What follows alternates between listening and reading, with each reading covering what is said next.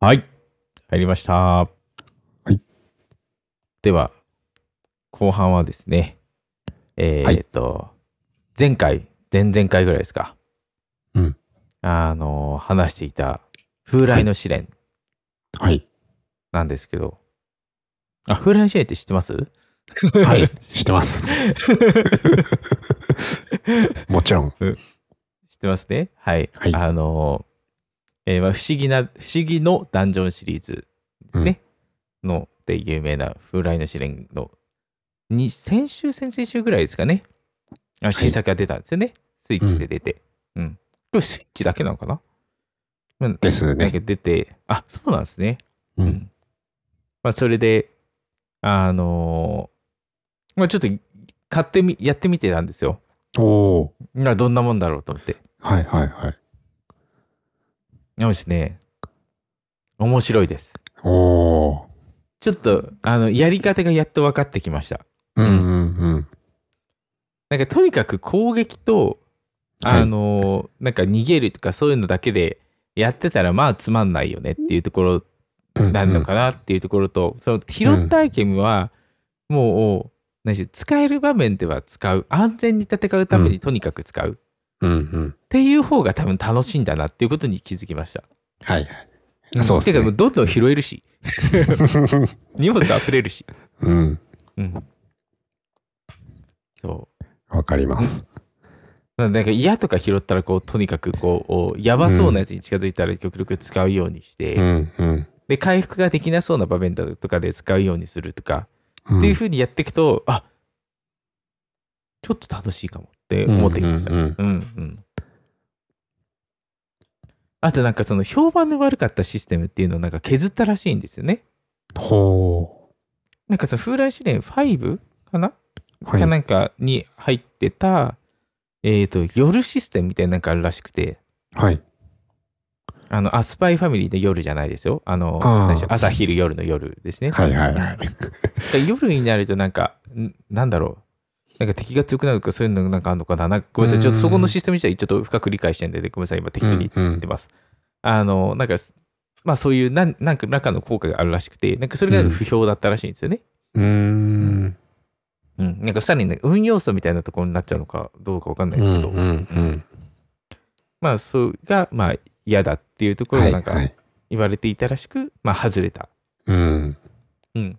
っていうのがあります。はいはい。なので、普通にこう遊びやすい、多分ゲームになっているんだろうなとうんううんん。思いますね。うん。いやー、なんだろう。うん。この確かに面白さって、なんかなかなか伝えづらいゲームだなっていうのはちょっと思いますね。うん。難しいといえば難しいですよね。うん。うん。ね、なんか僕がこう、いろんな人に、こうハデス面白いよって言ってもこう通じないのと近いよう な感じうん。うん、しばらくやってみて面白さが分かるというか、んんうんでそうですハね。デスとかだとこう、やられた後に残るものがあるんですよ。うん。それは道中に、えーと手に入れた、まあ、お金的なものとうん。あと経験値ポイント的なものがあって、うん。まあ、それによって自身を強化することができたりとか、まあ、でするわけですよ。うん、でも試練はそういうことができないと。うん。まあ、持ち帰るなんか途中で持ち帰るっていうシステム自体はあるもののうん。あの死んだらゼロに戻るっていううん。感じですそかうね。ですね。ううんん。なので多分ハデスよりもさらに厳しくしてうるん。イメージ。ううんん。うんうんいや確かにこれなんかこのヒリヒリする感じは確かに楽しめる人はいるだろうなって思いまうした。うんん。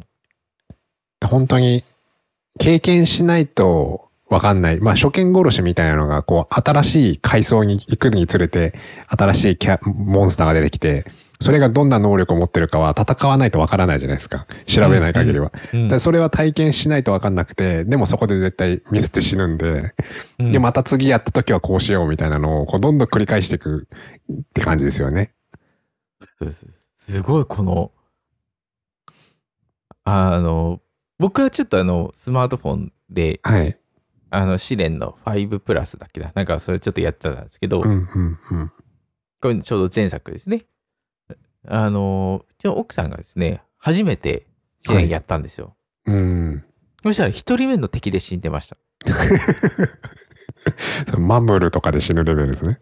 あ、そうそうそうそうそうそう。 すでも、マーブルでも3回の攻撃で死んじゃゃうので、はいはいはい。で、こっちも2回攻撃しないとやられちゃうのかな。なのうで、ん最初のムーブをミスって、相手にうん先行を取られたら、結構やばいんですよ。うんはいはいはい。で、それでう自分が1回だって攻撃ミスしたら、うんうん確かに。っていう状態になるので、うんうん。そう。なので、あの、なんでしょう。初見の人を初見殺しするのにこんな早いことあるって いう。確かにその最初の何ていうんですかねターンマス移動の、まあ、斜め移動がうまくできないとまずこう先行するところが難しくなりますからね、ターン、うんターンと間合いを詰め方とかを先に知らないと難しいですもんね。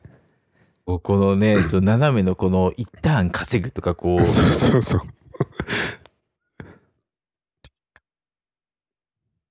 いや、なんかすごい非常に興味深いゲームですね、これは。うん。うん。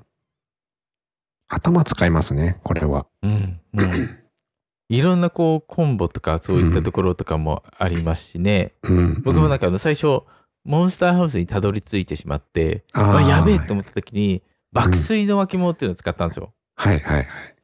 あの、もうその、マスにいる、マスなんていうのあの、フロアにいる、あ、フロ、フロ、フロうア、んフロアでいいのかなあうんそこにいる、あ、まあ周囲か。はい。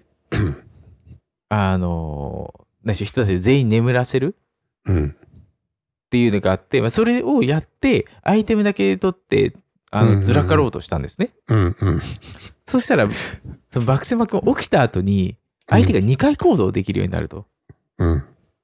もうそれでもう、あの ーやられましたね。うん。あそうなんのですよ数の敵がみんな2回行動やべえなっていう。そそんな最強の巻物はないんです。うん。そういやね、このなんかうまいゲームバランス。うんう。ん。まあこうなんか6作品目、まあプラスとかそういうのもあるんで多分6作品を超えてるんでしょうけど、うん。うん。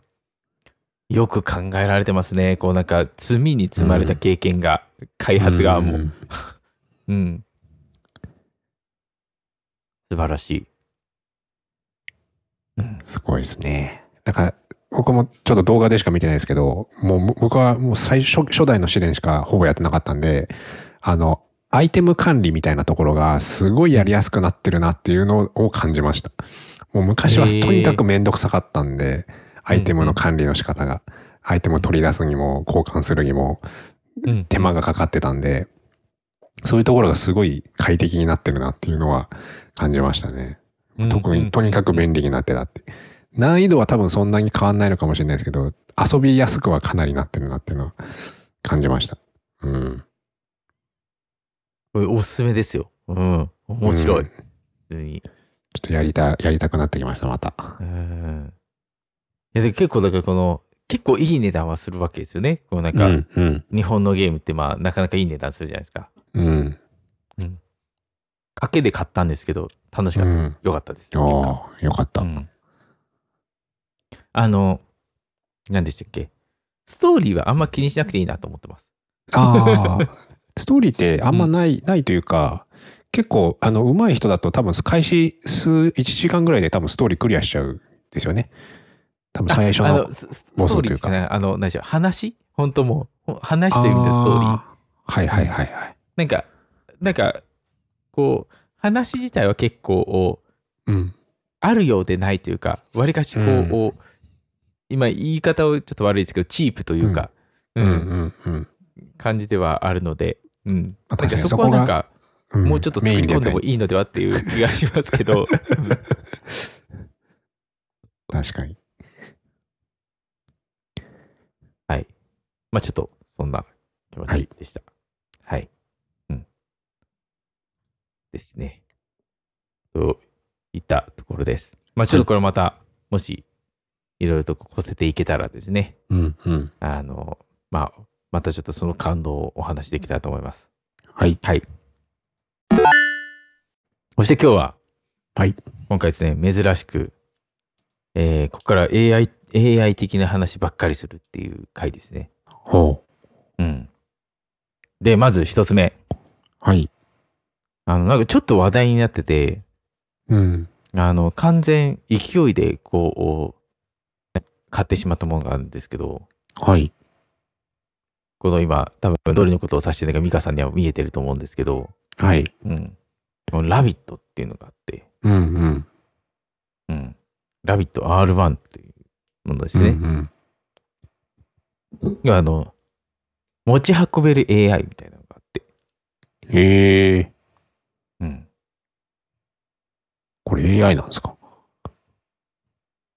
その AI の機器なんですけど、あの、まあ、昨今のこうある携帯とも違って、うん。まあ、携帯みたいなこうちっちゃいこう端末なんですよね。うん。なんですけど、あの、何か話すっていう時はプッシュトーク、プッシュトゥートークになっうてんて、うんうん。なので常にお話は聞いてないよ。うん。うん。まあ、最近のこうデバイスってこう音声認識が常に働いているので、はい。まあ、あんま挙動としてよろしくないじゃないですか。うん。うん。まあそういったこともせずですね、必要な時だけに起動して、あの、まあ、カメラを使ってインプットしたりとか、なんかあの、音声でインプットしたりとかっていうところがいろいろできるうん、みたいですうんうねん。で、あの、だし日本語にも、あの、対応するそうです、ちゃんと。うーん。もちろん、あの、デフォルトは英語ではありますけど、うんあの計画として日本語も計画が予定されているというような感じですね。うん。まあ、ちょっとまだ、こう、細かいところから何も見えてきてない、ちょっとうんデバイスではあるのであれなんですけど、うん。いや非常にこう、興味がそそられるうん。ものだなと思って、確かちにょっ。と一旦。はい。うん。で、この子自身に通信機能があるので、うんあの、まあ、購入した際は何らかの、あの、SIM を入れるというようなことが必要になる感じですね。うーん。これはもう、その、スマホでも何でもなくて、AI との通信しかできないっていうことなんですよね、きっと。多分そうじゃないかなと思います。はい。うーん。で、これ僕あの、純粋に、本当にあまり調べず買ったっていあ、もうか買ったんすね、もう。う。はい。早い。あいや、たただ、いつ来るか全然わかんないですけどね。ああ、はいはいはい。もう僕の応募視点で多分もう、5か6ぐらいの、あの、注文、うーん。第5弾、第6弾の注文の感じなあのあで、。そんなに。うん。でで、これもう常にプレオーダー受け付けてるんですよ。ああ、はいもはうい。だから入った分だけどんどん出荷していくよっていう、こう、うん感じのスタンスなので、うん。まだまだ待つでしょうけど、うん。うん。まあ年内なのか来年なのか分かりませうんが、んうん。でも、まあいずなんかれ早、めにこういうのをね。うん、こうこういう感じの、なんていうんですかね、まあ、きスマホに取り込まれていくかもかもしれないですけど、手のひらに AI が搭載されてるようなものっていうのは、みんな持ってくもんなんでしょうね、きっと。うん、うん。えーそういう時代になりそうな感じがしますようね。ん。うん。ちょっとすごく興味を示したので、は言っい。たところの話でした。まあ、これは薄い です。はい。で、えっ、と、次、ニュース的なお話ですね。はい。あの、先日、あの、Google からの発表があって、えっ、と、バードからジェミニに変わるよと。まあ、以前からジェミニっていう名前は出ていて、うん。あの、出ていたんですが、まあ、改めて、あの、バードっていうのはジェミニに全部変わると。うん。で、えージェミニアドバンストっていう、こうプ、今度、えっ、と、エンジンかながなんかが出てきて、でまあ、これを使うには、えっ、と、まあ、Google 版のそのサブスクリプションをなんか AI なんとかっていうのにこうしないと使えないみたいな。うん。うん。感じで提供し始めたと。うん。またこれ、なんで、まあ、これも薄いんですけど、なんでこの話をしようかって思ったかっていうと、はい。あの、僕、Google One の2テラの契約してるんですよ。あうん。で、これ、なんでかというと、えっ、と、2テラにしとく、しといて、Google フォトをうち結構活用してるので、あ。うん。うん。まあ、それでやっているんですが、あの、これ僕年次で払ってるんですよ。うんうん。まあ、当然年の方が安いので。うん。だし、まあ、本当よく使ってるので、あの、年で全く問題ないんですけど、うんうん。うん、この AI プレミアプランですね、えー、何でしょう、年間のサブスクがないんですよね。はいはいはい。月割りしかないので、うん、あの、ものすごい割高なんですよ。そうですね。うん。確か僕今、2テラのやつで年間、えー、1万3000円うん。なんですよ。うん。はいはい。なんですが、えーこちらですと AI プレミアムプランだと月額、えー199.99ドル、まあ、2900円らしいですね。うん。 2900円の12ヶ月になるので、まあ倍どころじゃないっていう感じですかうね。ん。う。うんまあ、かなり高額になって。うん。うん。なので、とりあえず様子見。はい。え、それってに 2, テラの年間プランの人には、えっ、と、つかないって意味なんですかはい、つけられないです。あの、 2月テラの契約に変更しない変更とできなかったです。あーあー、なるほど。うん。そういう仕組みになってるのか。はい。なので、月額、月、月割をや、あ月額で支払う形に切り替えないと選択するっていうことができませんでした。ああ、なるほど。なので、年間で払ってる人はそもそも、あの、NG ですね。うーん。うん。まだ難しいなといったとこうろんねうん。まあ、まだまだなんかこうジェミニのアプリ、あの、なんでしょう、Android とかでもジェミニのアプリ出るらしいんですが、うんうん。あ今まで使っていた Google アシスタント、はい。まあ、よく言う、あの、OK、ほにゃほにゃっていうやつですね。うんうん。あれが、えーっと、切り替わるらしいんですよ。うーん。で、切り替わると何が起こるかっていうと、えー対応する内容がちょっと変わってきますよと。はい。なので、今までできていた Google アシスタントでやっていたことが、やれていたことができなくなる。へまあ、ちょいちょいあるみたいなんですよね。えで少し。不便になると。うん。うん。いうとかもあるらしいので、えーこちらに関しても、様子見とうん。うん。いう感じですね。まだ日本語版来てないんですけど、う ん。あの、ただ2月中には来るらしいっていう話ははいはいあるみたいです。うん。へえ。まあ、iOS の方は、あの、全然入れていいのかなと思いますね。うんうん。あの、そうそう、Google アシスタントがね、もともと効かないと思うので、うん。といったところでした。はい。はい。なので、えートータルで申し上げますと、様子見とうん。いうところでございます。はい。興味あるものの様子見うん。です。で、えっ、と、一番話したかったのが、あの、まあ、チャット AI 何使ってるっていうはい。ところですね。うんうん。まあ今いろいろあるじゃないですか。こうジェミニとかはい。もありますし、はい。えっ、と、あとなんだっけ、前にメモしてたの忘れちゃったな。あーえーあ、あ、くまあ、クロードとか、うんうん。ねまあ当然こうチャット GPT とか、うん。ね、あるわけじゃないですか。うんはいまあ多分大抵の人はチャット GPT を主にしてるんじゃないかなとは思ってます。うん。し、あの、僕自身も、まあそうですと。うん。で、その理由は何でだっていうと、あの、大抵のこう、外部で使うプラグインとか、うんま。あ VS コードで使ったりとか、Vim で使ったりするプラグインが、チャット GPT に対応したものが、えー多いからはい。ですね。うん。はい他のに一応対応してるのも若干数ありますが、うんやっぱ。りこう、数が少ない分、洗練されてないというか、うん。まあそういった部分はあってしまうよね。うん。っていうところですね。うん。ちなみに、ミカさんは、あの、普段、こう、チャット GPT とかって何で使うことが多いですかなんかブラウザーなのか、あの、はいもちろん VS コードからとか、あの、はい。ね、インテリジェイ系のはい何かからなのか、まああとは、あの、まあウェブアプリ、えっ、と、スマートフォンアプリか。僕は、あの、ジェットブレイン製 IDE からうんうん。のみですね。おーだか、なんからふはい。はい。まあ、チャット GPT、バックグラウンドで動いてるチャット GPT が今はメインになっていますね。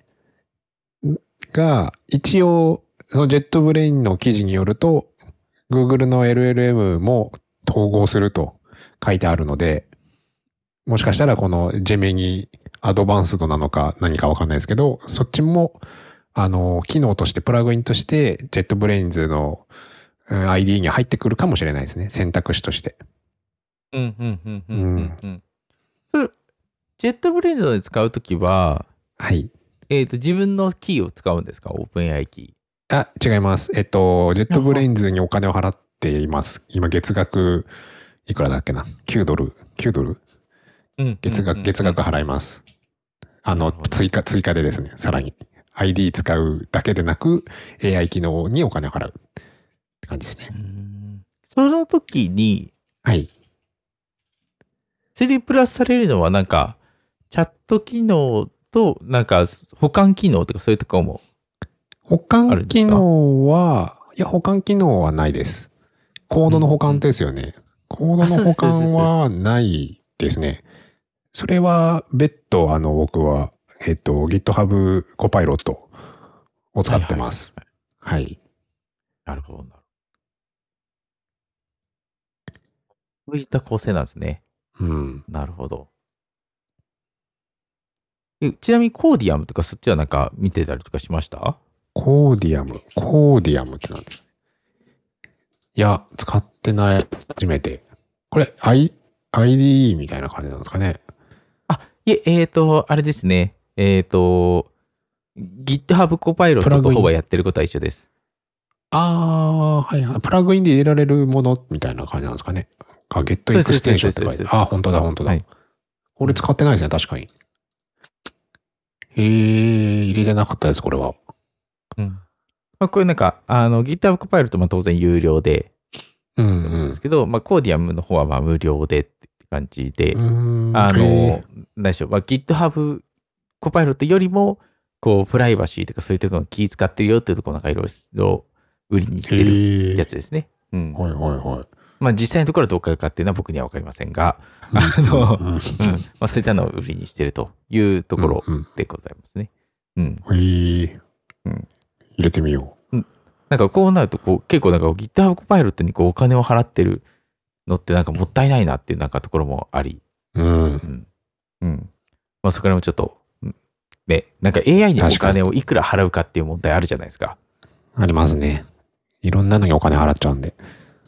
そうなんか今僕もあの、チャット GPT プラスでしたっけああ、はいはいはい。ああれにもお金払って、あれいくらだっけな ?15 ドルとかでしたっけ ?20 ドルうん。ななんかそようなイメージだったと思うんですけど、うん。まあちょっとそこ、それに加えて、こう何かいろいろお金払っていくと、ねうん。うん。っていうところを考えると、やっぱりチャット GPT がこう出し始めて、すぐ、うん。あの、API 提供して、うん。で、重量課金にしたって、多分この絵が多分、こう、さらに盛り上がりを推し進めた部分あるよなってちょっと思ってはいます。そうですね。圧倒的に安いですもんね。うん。そう思います。自分でフロントエンドを用意できれば、うん。ね、はるかに安くなるし。うん。っていうのでですね、はい。あの僕はメインは、あの、チャット GPT の API うんうん。が多分メインですね。はい。はい。プラス、あの、コーディアムに少し保管してもらったりとかっていうのはあったりするんですけど、うんうん。あの、まあ、ふ少しじゃないですね。だいぶ、あの、察知してもらってるんであれなんですけど、ううん。で、こう、コーディアムの、こう、嬉しいところを言うと、はいコーディアムの、あの、ビムのプラグイン、まあネ、ネオビムのプラグインですけど、はにい。関しては、あの、ビムの、ネオビムの、えー保管用のプラグイン、別のプラグインですね。うん。に、準拠したものを提供してくれてるんですよ。ほで、これ何が嬉しいかっていうと、う。うん、あの、通常の保管のタイミングと同じタイミングで選択肢の一つとして出てくるようになってくるんですよ。うーん。まあ、正確に言うと、あの、AI が返してくれる選択肢って一つじゃないことが多いじゃないですか。うん、うん。 GitHub コパイロットとかで、こう、意外と使ってる人が少ないみたいですけど、実は、はコパイロットって複数の選択肢を返してくれてて、うん、その最初にトップに出てきたやつをみんな多分使っちゃってるんだと思うんですけど、うん、まあ、その選択肢のすべてが、えー選択肢として、他の選択肢で出てきますと。で、それプラうスん、あの、他の言語ごとの、あの、LSP が出すうん。保管ですね。そこの、それも一覧も出てくるっていう形になるのうで、ん、うん。あの、すごく使いやすいんですよね。うん。っていうのがありがたいところで、まあ、うん逆に GitHub、あ、違う、それ copilot.bim っていうプラグインうがん Bim にあるんですけど、うん、それは、あの、文章打ってる途中に勝手にこう文章が出てきて、で、タブを押すと保管されるみたいなタイプなんですね。うんうん多分皆さんがこうお VS コードで使ってるのは多分そういった体験のものだと思うんですけど、うん、まあ、体験パッと見いいんですがあの他の保管プラグインとの相性っていうのがまあ微妙なんですよねうん、勝手に出てこられても困るしうん、うん。で保管プラグインと勝ち合っちゃう時あるし文字がかぶったりするしとかうん いろいろあるんですよ。うん。でそれがこう制御できるような形にされてるっていうのは、コーディアムの方はすごく考えられてるなとうんいうふうに思ってます。うん。で、えっ、と、まあ多分そこが VS コードの、あれなんでしょうね。こう、何かのプラグインに乗っかるっていうのがあまり多分、なんか僕のイメージとしてあまりないので、まあそういったところもあるのかなとは思ってます。なんか保管用のプラグインがあって、そこにみんなが乗っかって何かを作る、まあソースとして作るみたいな感じのことの開発方法ではなくて、VS コードのプラグインは多分全部独立している。で、それぞれがそれぞれのこう自由なプラグインを作るっていう、なんか文化に近いのかなとは思っているので、うんうんなんかそういったところでの、なんか、ビームの良さみたいなのもしかしたらあるのかなと。うんはい。まあ、ただ僕、あの VS コード全く使ってないので、あの、うんうん言葉にこう誤りがた多分あるかもしれない。そこはちょっと、はい。ですね。リサーチ不足かもしれませんが。。うんで、で僕が使ってるそのネオフィムのプラグインですね。はい。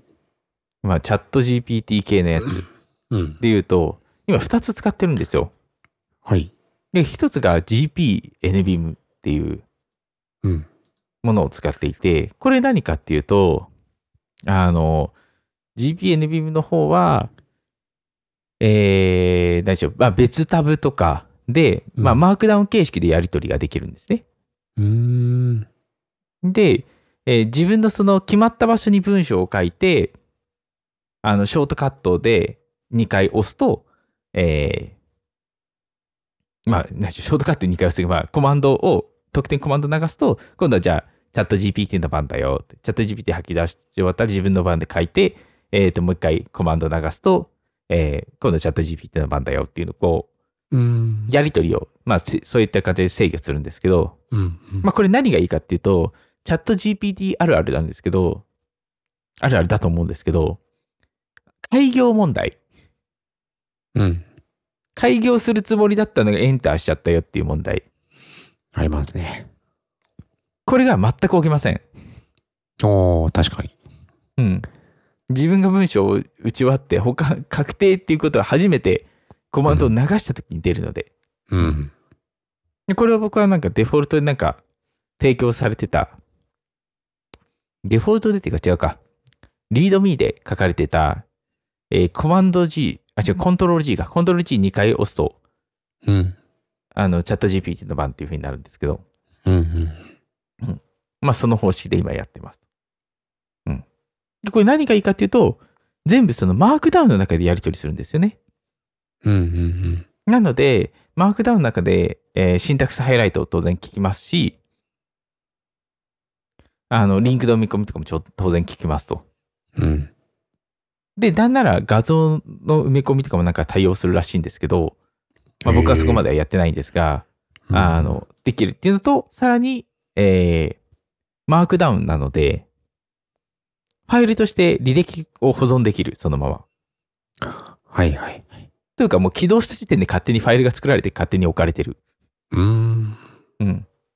ので、またここから始めようっていう時に、まあ、簡単に始められるし、でで、マークダウンに。なっているので、その内容を検索してもう一度探すこともできる。うんうん。通常のそのチャット GPT とかだと、内容を検索するなんて当然できないじゃないですか。うんあの、チャット GPT とかが勝手につけたタイトルとかで探すぐらいしかうんないと思うんですけど、まあそういった手間が省けるっうん。ていうのがかなり強いなと思います。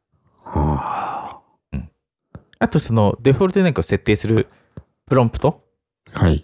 をどうするかみたいなのも当然設定できるので、まあそこであの自分の質問したい内容とか日本語で返してねとかうん、っていうのを、まあ、やることができるので、まあ、そこはまあ、他の、なんでしょう。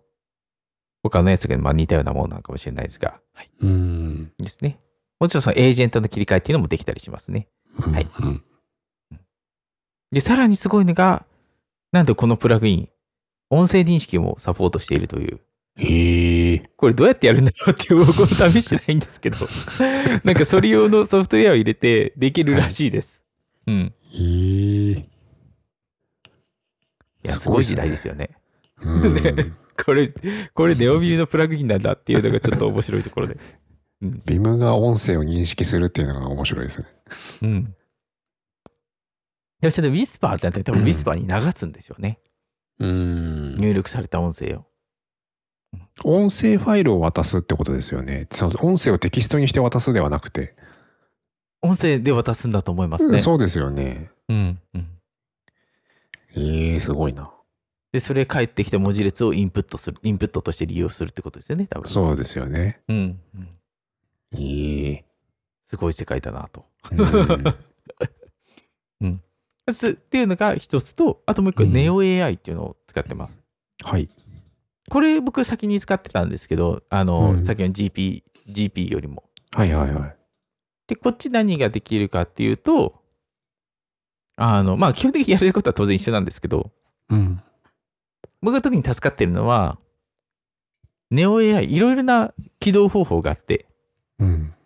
あの起動すると、あの、なんでしょう、まあ、よくあるチャットの画面が出てくるというか、感じになるんですよね。うん。なので、あの、親近感が湧くので、僕は最初これを指定したんですけど、うんうんうん。で、えーですが、そうではなくて、も、一番便利なのが、ソースコードあるじゃないですか。うん。はい。で、あの、NeoAI は、ソースコードからのインプットに対応してて、うーん。どういうことかっていうと、Vim だと、範囲指定した後に、あの、えっ、と、コロン押すと、はい。範囲指定したレンジをし指定した状態でコマンドを打つことができるんですね。うんうん。で、そのレンジに渡したものっていうのがインプットとして使われるって形になるんですけど、うーん。それに対応してると。なるほど。なので、あの、例えば、何でしょう、行選択とかするのめんどくさい。もうコード全体見てほしいっていう場合は、うん。あの、微分である、あの、コロンのパーセントですね。コロンパーセントでコマンドを打つと、パーセントは、その今開いている、えーバッファーって言われる、そのウィンドウみたいなのですね。うんその内容すべて渡すってことになるので、そのバッファーの中身すべて渡して、質問することができるうんっていうことができるんへですよ。でもこれすごい楽だなと思って。あのー、すごい。レレビューとか頼むときはこっちの方が圧倒的に楽だなと思って今利用しているところですね。はい。うん。これいいですよ。あうーん便利です。ね。楽でうん。で、何でしたっけあと、まあよく使うのが、この NeoAI の方では、あのー、Git コミットのコミットメッセージを生成するっていう機能があるので、そこはあの毎回利用してます。もうなるほど。うん。あそこら辺がごめんなさい、めんどくさがるタイプなので、うん、うんちゃん。とやってくれる。 ありがたい。ああ、いいですね。はい。うん。あ、どうぞ。 API 使う系のいいところって、その新しくモデルが出たら、それがすぐ試せるっていうのが、うん。やっぱ強くて、今もなんか1月に発表されたモデルを、あの、この2つのプラグインで使ってるんですけど、うんうん。やっぱなんかいろいろこう精度も上がってるし、こうサボらなくなった API みたいな、こうよく、はいサボらなくなったチャット GPT うん。ですね。んのバージョンをちゃんと使えるので、うんまあ、そういったところもありがたかったりしますね。うん。より、なんかプレビューって祭りについてる系のうんモデルですかね。うん。そこをこうすぐ使えるようになるので。そっ素晴か、らしだいから、あこの、えっ、と、両方は API 使うから、そっち自分の API 使用量に料金がかかってくっていう。そうですそうですそうです。はいはいはい。はい。うんなるほど。そっちの方が圧倒的に安いですからね。うん、そうですね。安いですね。料金も下がってきてますもんね。ちょくちょく。うんそうなんです、そうなんですよ。普通だから今 GPT-4 を使うよりも、なんかプレビューのやつ使った方が安いですからね。うん。安いし、あのー、何でしたっけ、コンテキストのサイズみたいなのがあるじゃないですか。ああれりもますね増えてますからね。うんうんなので API の方はやっぱお得です。そういうのってその新しい API の、あ、そうか、モデルが新しくなっただけだったら、別にプラグインは新しく、それが対、プラグインが対応する必要はないってことなんですね。そうです。なので、レスポンスの方が同じであれば、はいはいはい。そのままできるそうのかで。うん。そうか API の仕様が変わらない限りは大丈夫ってことですね。そうです、そうですそうですう。ん、なるほど。結構そのアプリ系のものとかで言うと、結構その指定できるのがあったりするんですよ。モデル指定できるのはい、がはあい。ったりするんですけど、それ系のやつだと、そのアプリ側の方で、モデルの一覧を更新してくれない限り使えないんですよ。あそうですよね。これがまた気になるところで。うんうんなんですけど、あの、ネオビブプラグインの場合は基本そういったものではなくて、テキストでモデルを指定なので、うん、即使えるっていなるほど。う。うん。まあ誤ったのぶち込まないでねっていううんうんうんだけですね。なので、文字列で指定できる方が個人的にはありがたい。うん。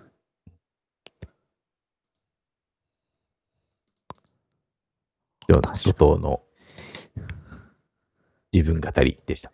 いやいや、ありがとうございます。 ちょっと、僕は、やっぱりその、もう IDE の方に統合されたものばっかり使ってたので、あんまりその、やっぱり多分更新には対応されてないっていうか、今自分が何のモデル使ってるかも見えない環境ではあるので、うん、そういう意味ではこっちも、あの、使っておきたいなっていうのはちょっと思いましたね。はいはい。うん、まあもしかしたらそういうプラグインもあるのかもしれないですけどね。ななんんかかあるんじゃないですかね。う。うんん。なんか同じようなものがあればいいんですけど、ただ、そのセキュリティ的な問題があるとうん。うん困るってうん。いう点で、やっぱりちょっと有名なところじゃないと不安とかっていう、そこもありますもんね。確かに確かに。そうですね。うん仕事だと結構からネオビムとかのプラグインだと中身が全部見えるので、うん。うん。そこは助かるところではありますうよねん。。うん。うん。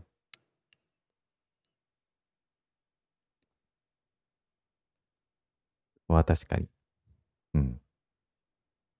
はいはい。まあちょっとね、これから、えーまあ、まだまだあれなんですよね、ネオビューの方はどうしてもあの、どうしても、まあちょっと、んどういうふうな今後、いやプラグインが作られているか次第だと思うんですけど、うん。あーまだまだ、あの、コパイロットチャットみたいなものが存在しないんですよね。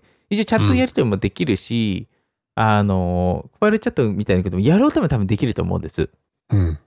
ただ、それをやろうとするときに、多分、うんえっ、と、例えば、ぷなんかプロジェクト、まあ、リポジトリのものであれば、あの、ごドット .git ののを確認して、で、その状態で、なんで、あ、あれか、Git、Git が管理してるファイルたちか。